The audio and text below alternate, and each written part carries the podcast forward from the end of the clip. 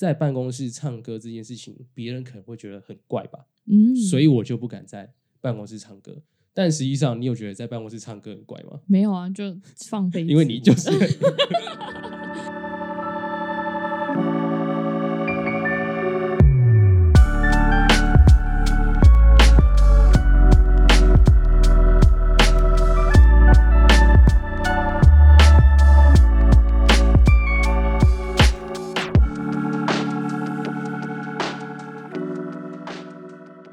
欢迎收听《小人物日记》，我是小奥 Austin。好，那今天这一集又是关于读书了，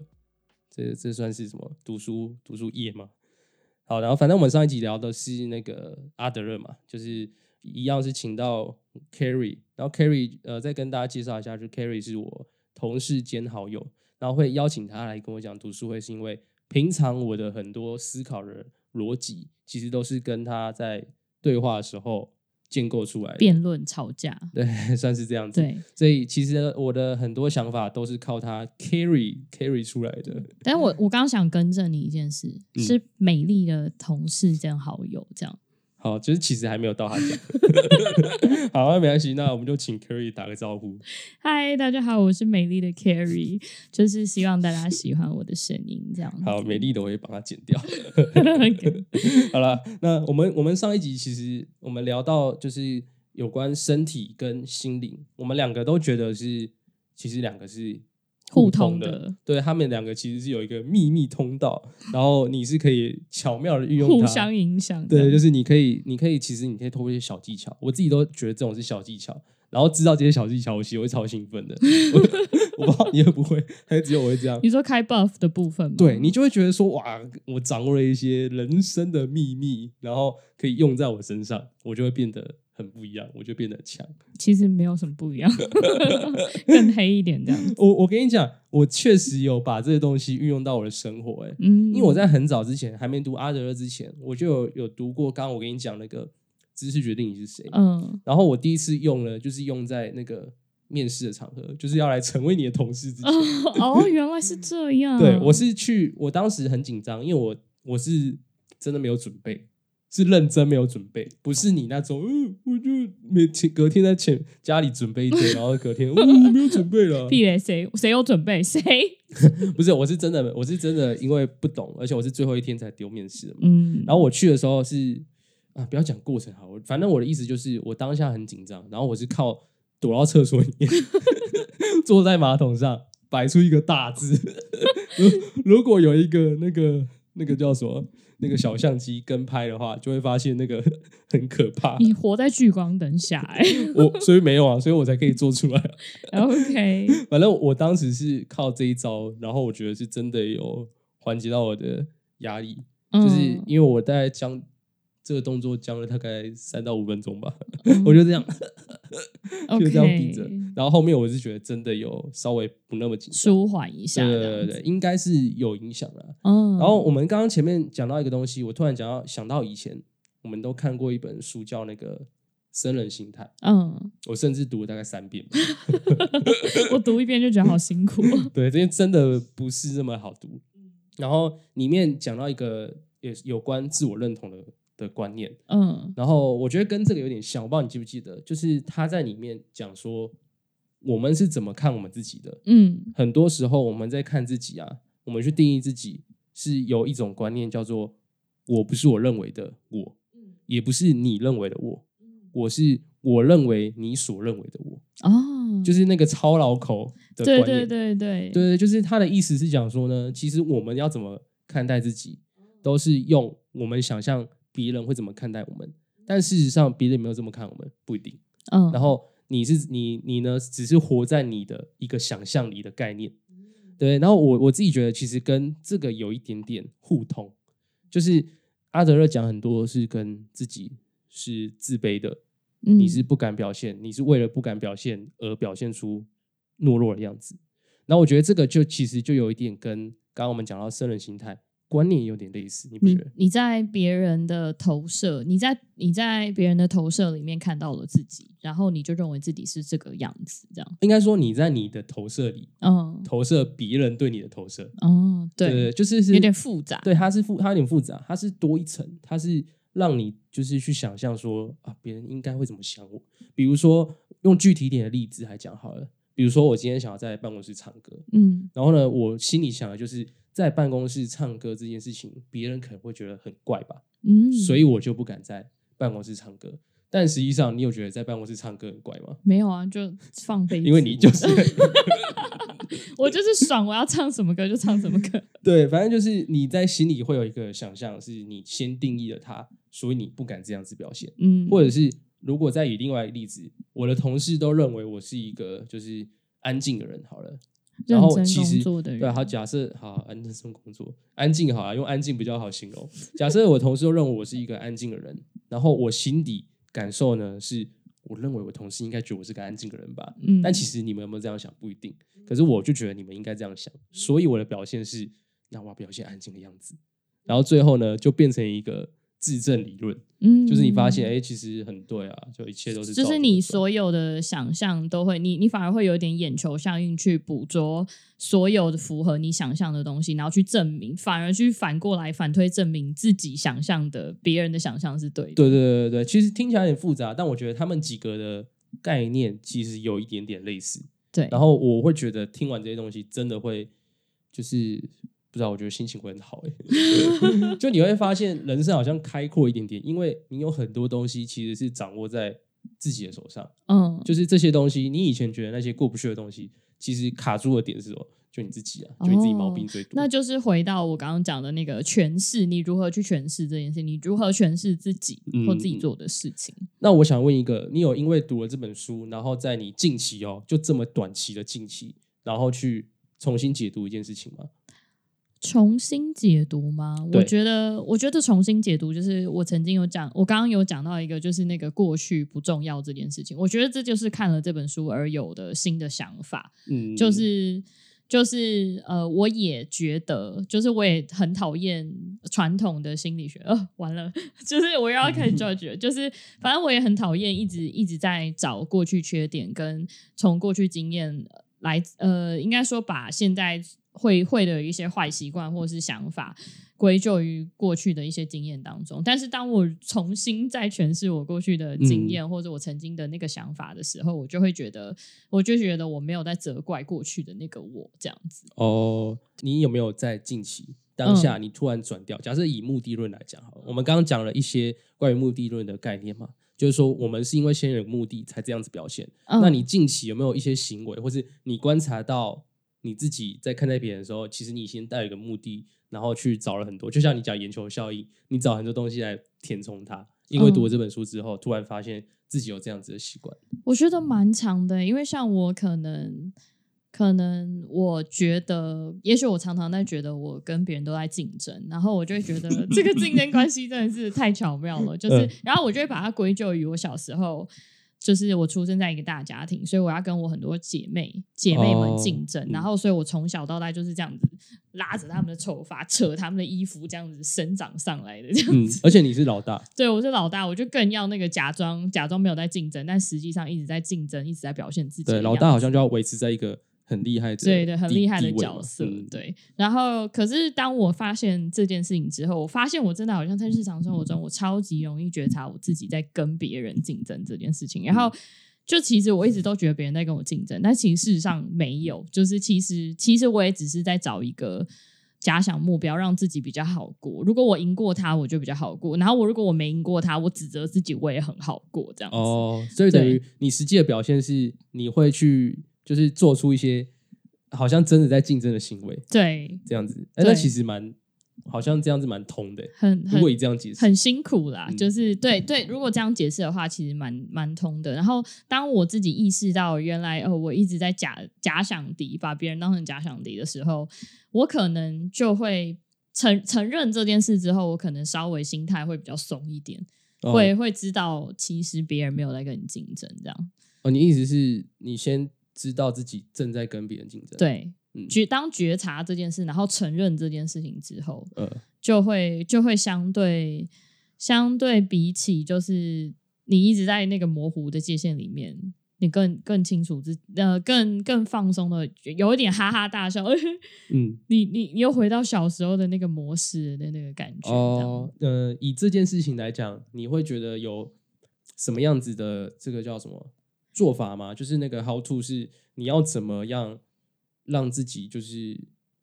脱离出来吗？因为我想象是假设我我也会这样子好了，假设我有一个坏习惯，嗯，然后就像你讲的，我觉察到它了。可是，那我觉察到他的下一步是我到底要怎么改善我这样子的状况？你说临床工作吗？嗯，就是比较实物面。对对对，就临床工作。我现在的做法是，我会我会哈哈大笑，甚至跟那个人说：“哎，我刚刚在跟你竞争。”当然不是，当然不是。当然当然不是直接跟你说说，就是哎。我我我在跟你竞争，而是我比如说发现他在这个方面做的比我好的时候，我可能就会说，哎，我我都超越不了你，你这个是怎样？就是我会除了跟自己承认之外，我也跟别人承认我在变相的跟你竞争。那透过这样子直接讲出来的。感受跟结果是怎么？就超舒服的。其实我自己觉得我自己超舒服，我不知道别人了。已经一直活在自己的世界。对啊，因为你课题分离做的很好，反正别人怎样是别人的事。我现在在练习这件事情，那我就是不管别人怎么想，没有啊。但是当我承认，而且当然我是用别人。比较不会不舒服的方式告诉别人，白目还是有点差别。对，还是有一些差别。我不会跟你说，我现在就在跟你竞争哦，你给我死这样子。我是我是我会用可能肯定的方式，除了自嘲自己有这样的心态之外，我也跟别人承认，哇，就我也承认别人真的很优秀，而他的优秀就是他的优秀，而不是我跟你比较出来的，你才优秀。或是我才优秀这样子，嗯，是那种感觉。然后有时候其实反而有时候也会跟别人有正向的、正向的那个就是回馈。我也别人也会跟我说：“哦，我就是看到你一开始这么认真，所以我才也想要。”拼过你这样子，原来对方也，我也才发现，原来对方也在跟你竞争。因为其实说认真的，就是在这个这个系统、这个制度下面的教育制度下的，好像无时无刻要对无时无刻，其实大家都在互相竞争。哦，对，所以我觉得反而轻松的承认这件事情，然后发现对方好像不管他跟你心态是不是一样的，你都会觉得都会觉得舒服很多。我觉得最巧妙的是，呃，对方也会觉察到。假设你本来没有讲，嗯，假设你本来就是你一直有一个竞争心态好了，然后可是呢，你都没有讲出来，可是对方也会觉得，对方不一定知道你在竞争，但就觉得你好像怪怪的，因为你刚刚说你其实有这个目的，所以你会表现出一个奇葩的行为，对，就你会有各种就是好像要跟我比的感觉那种，但是呃，对方有这种感受，他不一定知道，可是当你讲出来之后，其实那个双方的摩擦反而变小了，对，因为就觉得啊。有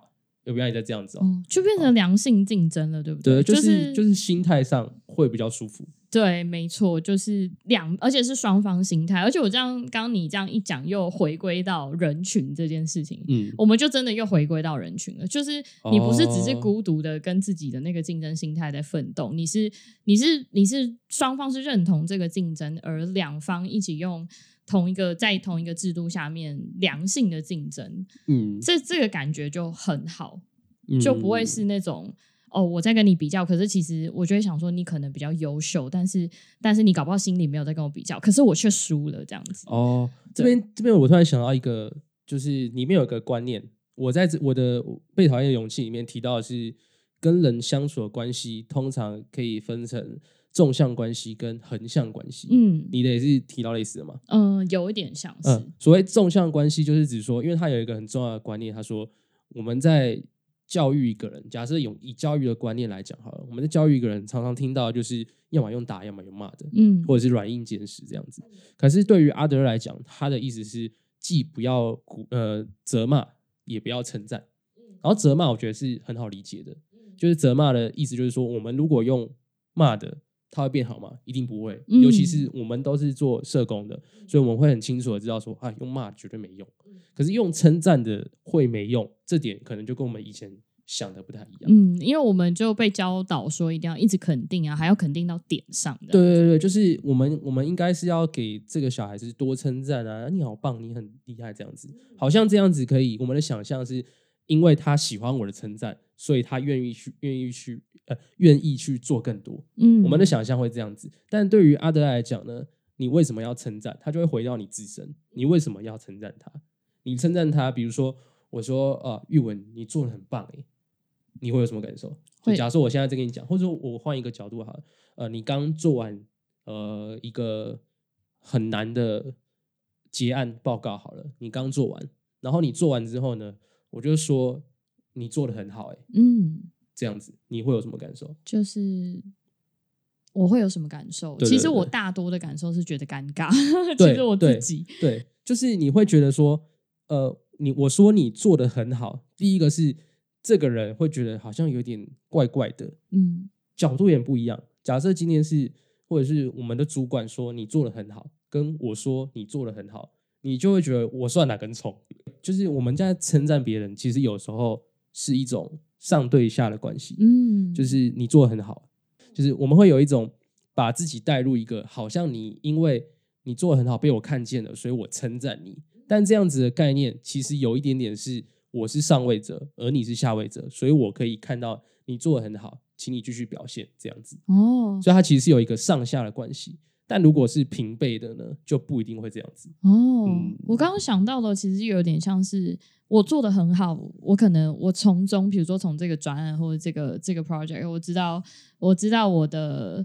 呃做的好的点在哪，我也知道我做的不好的点在哪，然后我知道我进步的点在哪，我完全已经从我在经历这件事情当中，我就已经得到肯定。嗯，然后，但是今天有一个外人，不论是呃，如果是同组组员，他跟我给我一个这样的称赞，我我觉得那可能就是刚刚好，因为我们是一体一体的，我知道我们好的地方跟不好的地方在哪，所以我们是一体的。可是如果一个一个主管或是一个人，他嗯在外面跟你说。你做的很好，那你到底知道我的好的点在哪？这样有一点，有点再再来第二个点的第二个点是，就是我的肯定是借由外界来给我的，嗯，那这样是真的肯定吗？我以后也能得到就你会有心中会有一个质疑嘛？对对对对对，嗯而且如果再换一个角度，假设今天我只是一个新进的同仁，对，我今天来才一个礼拜而已，然后我跟你说、诶你做的很好哦，嗯你心里会怎么想？会觉得说你不懂这东西，你为什么跟我这样讲？所以一个角度是对于被讲的那个人，他会有一种种好像我被就是压低的感觉，对，然后对于讲的那个人，就是为什么我要这样子？会有点空泛。我是为了为了迎合你的需要吗？对对对，就是变成其实有时候回过头来想，你为什么要去称赞一个人？有的时候是因为我想要他继续这样子表现，那其实离不开就是你有点想要控制他的意味，哦，就是你想要他继续这样子表现，不要超出你的期待之外，或是落后你的期待，所以你才会去称赞他，因为有符合你的期望嘛。对。嗯，你这样让我想到很多那个以前读过的一些什么经典书籍，都会都会说你要呃，比如说社交相关的，他就比如说教你如何跟人什么什么 厉害的社交什么什么之类的，嗯。就是都会一直叫你去肯定对方，然后哦就是这个社会一直在叫彼此互相肯定对对方，对，但是但是这件事情到底是不是到底是不是我们真正需要的？呃，可能可能这本书你又让我重新思考了就像，PUA 一样嘛，PUA 也是先把别人贬低，然后再肯定他，对对对，就是马上就建立一个上下的关系。有很多搭讪的技巧都要告诉你说，你要跟一个人相处，最好的方法就是你跟他建立一个上对下的关系，让他对你有崇拜、有憧憬的时候，这时候你要做什么，就都超容易。对，所以呃，在阿德勒里面呢，他不建议这样子的关系，因因为这样子的关系其实是让人痛苦的。一方面呢，是假设我是这么做人，听起来对我有利嘛，我是上位者，你是下位者，怎么想都是我有利。可是假设呢，你们运气很好，你们进到一个更深层的关系，嗯，那之后你们都要一直这样子相处吗？假设你今天翅膀硬了，超疲惫的啊、对，你就会你就找假设你今天突然不符合我的预期，那这个控制的人就会突然觉得慌张。哦因为你再也不受到我控制了，其实那个感受是很不舒服的。嗯那处于下位者的人，他感到的痛苦就不用讲，一定很明显，对就他一直觉得被掌控，对所以会很不舒服。我到底要不要争取你的肯定呢？我如果不争取的话，其实我会有失落感嘛，因为以前曾经都一直得到你的肯定，对，但是如果我争取了，我会觉得好像我没有在做自己，或者我失去了我自己这样子。嗯，所以对于阿德来讲，他的他一个概念就是，我们既不要去称赞他，也不要去责备他。那到底可以怎么做？他讲到的是用鼓励的方式，鼓励跟肯定到底是有什么不一样呢？鼓励的方式就有点像是，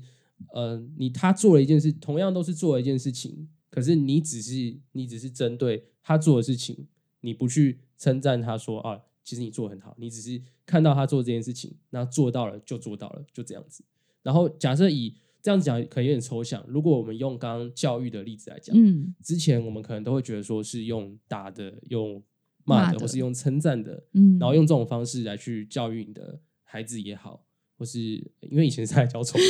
嘛，反正就是你来教小孩的话，基本上就脱离不开用打或用称赞的。嗯可是因为我们刚刚学会了，我们不要用称赞的，也不要用责骂的。好，那这时候假设我的小孩就是需要人教，那我应该要怎么帮助他？对阿德来讲，就是你用鼓励的方式。什么叫鼓励？就是你在他旁边，可是你不控制他。嗯，哦，更讲的更抽象了。更抽象，就是你任由他发展，可是你你要让他知道说你是可以协助他的，哦，协助就跟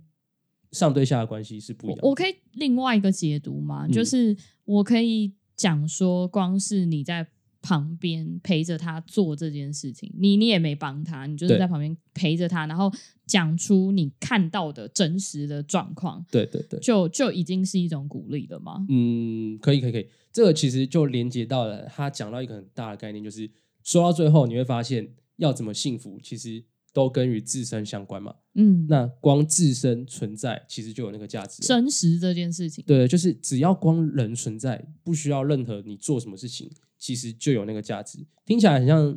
哇，我就想到我们又要讲那个尼采的时候，我觉得没有没有没有那么远啊。我觉得近一点点的概念是，因为他讲一个例子，我觉得可以分享，就是他说，呃，年轻人的爷爷嗯就是一个躺在病床上，然后完全什么都不能做的人。嗯，那在这种角度下，还会觉得说，呃，因为你要照顾他嘛，就是他的家人都需要照顾那个爷爷。那对于那个爷爷来讲，他一定会觉得可能会觉得有点困扰，他给家人带来是一些麻烦。可是其实对于其他家人来讲，会这样想吗？不一定，照顾的疲惫一定是有的。可是他们绝对不会希望你马上就死掉，你马上就去死，嗯就不会这样希望。他们希望就是哦，你你能活着就是很好了。嗯所以那个你能活着就已经很好了，就是意思就是，换句话讲，就是你能存在就有那个价值了。哦，对对对，我觉得那个概念是是这样，就是虽然听起来我们可能很难相信，即便到现在我也去，我也是很难相信说啊，怎么可能我什么都不用做，我就有那个价值价值了？对，但在如果你是一个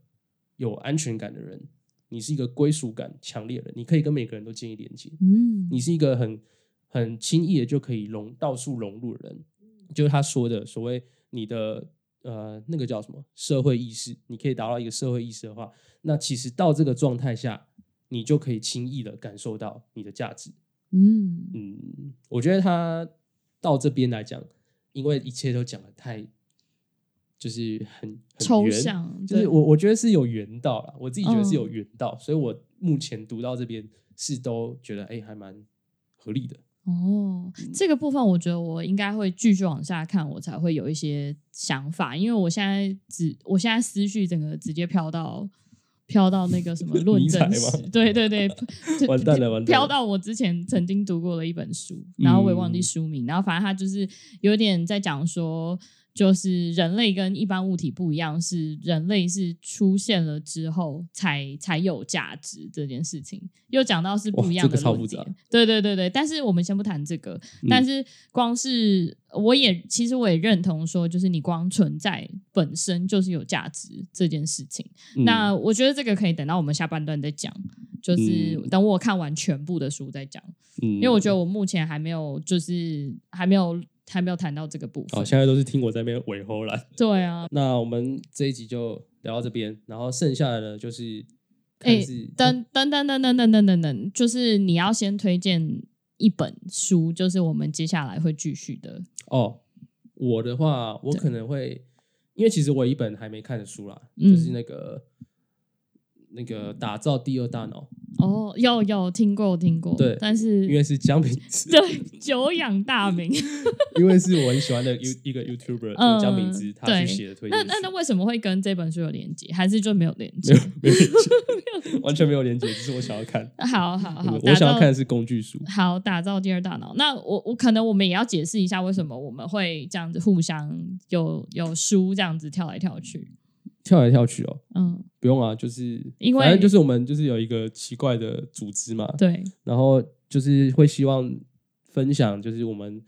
我们两个喜欢读的书其实类型不太一样啦。嗯，非常我不一样我比较喜欢看的都是一些比较工具书，我喜欢务实一点点的。嗯，我是飘在空中的女人，对对对，你就是比较喜欢那种浪漫的文学啊，对啊小说啊，然后还有一些心理励志啊。基本上我就会觉得看那种书很浪费时间，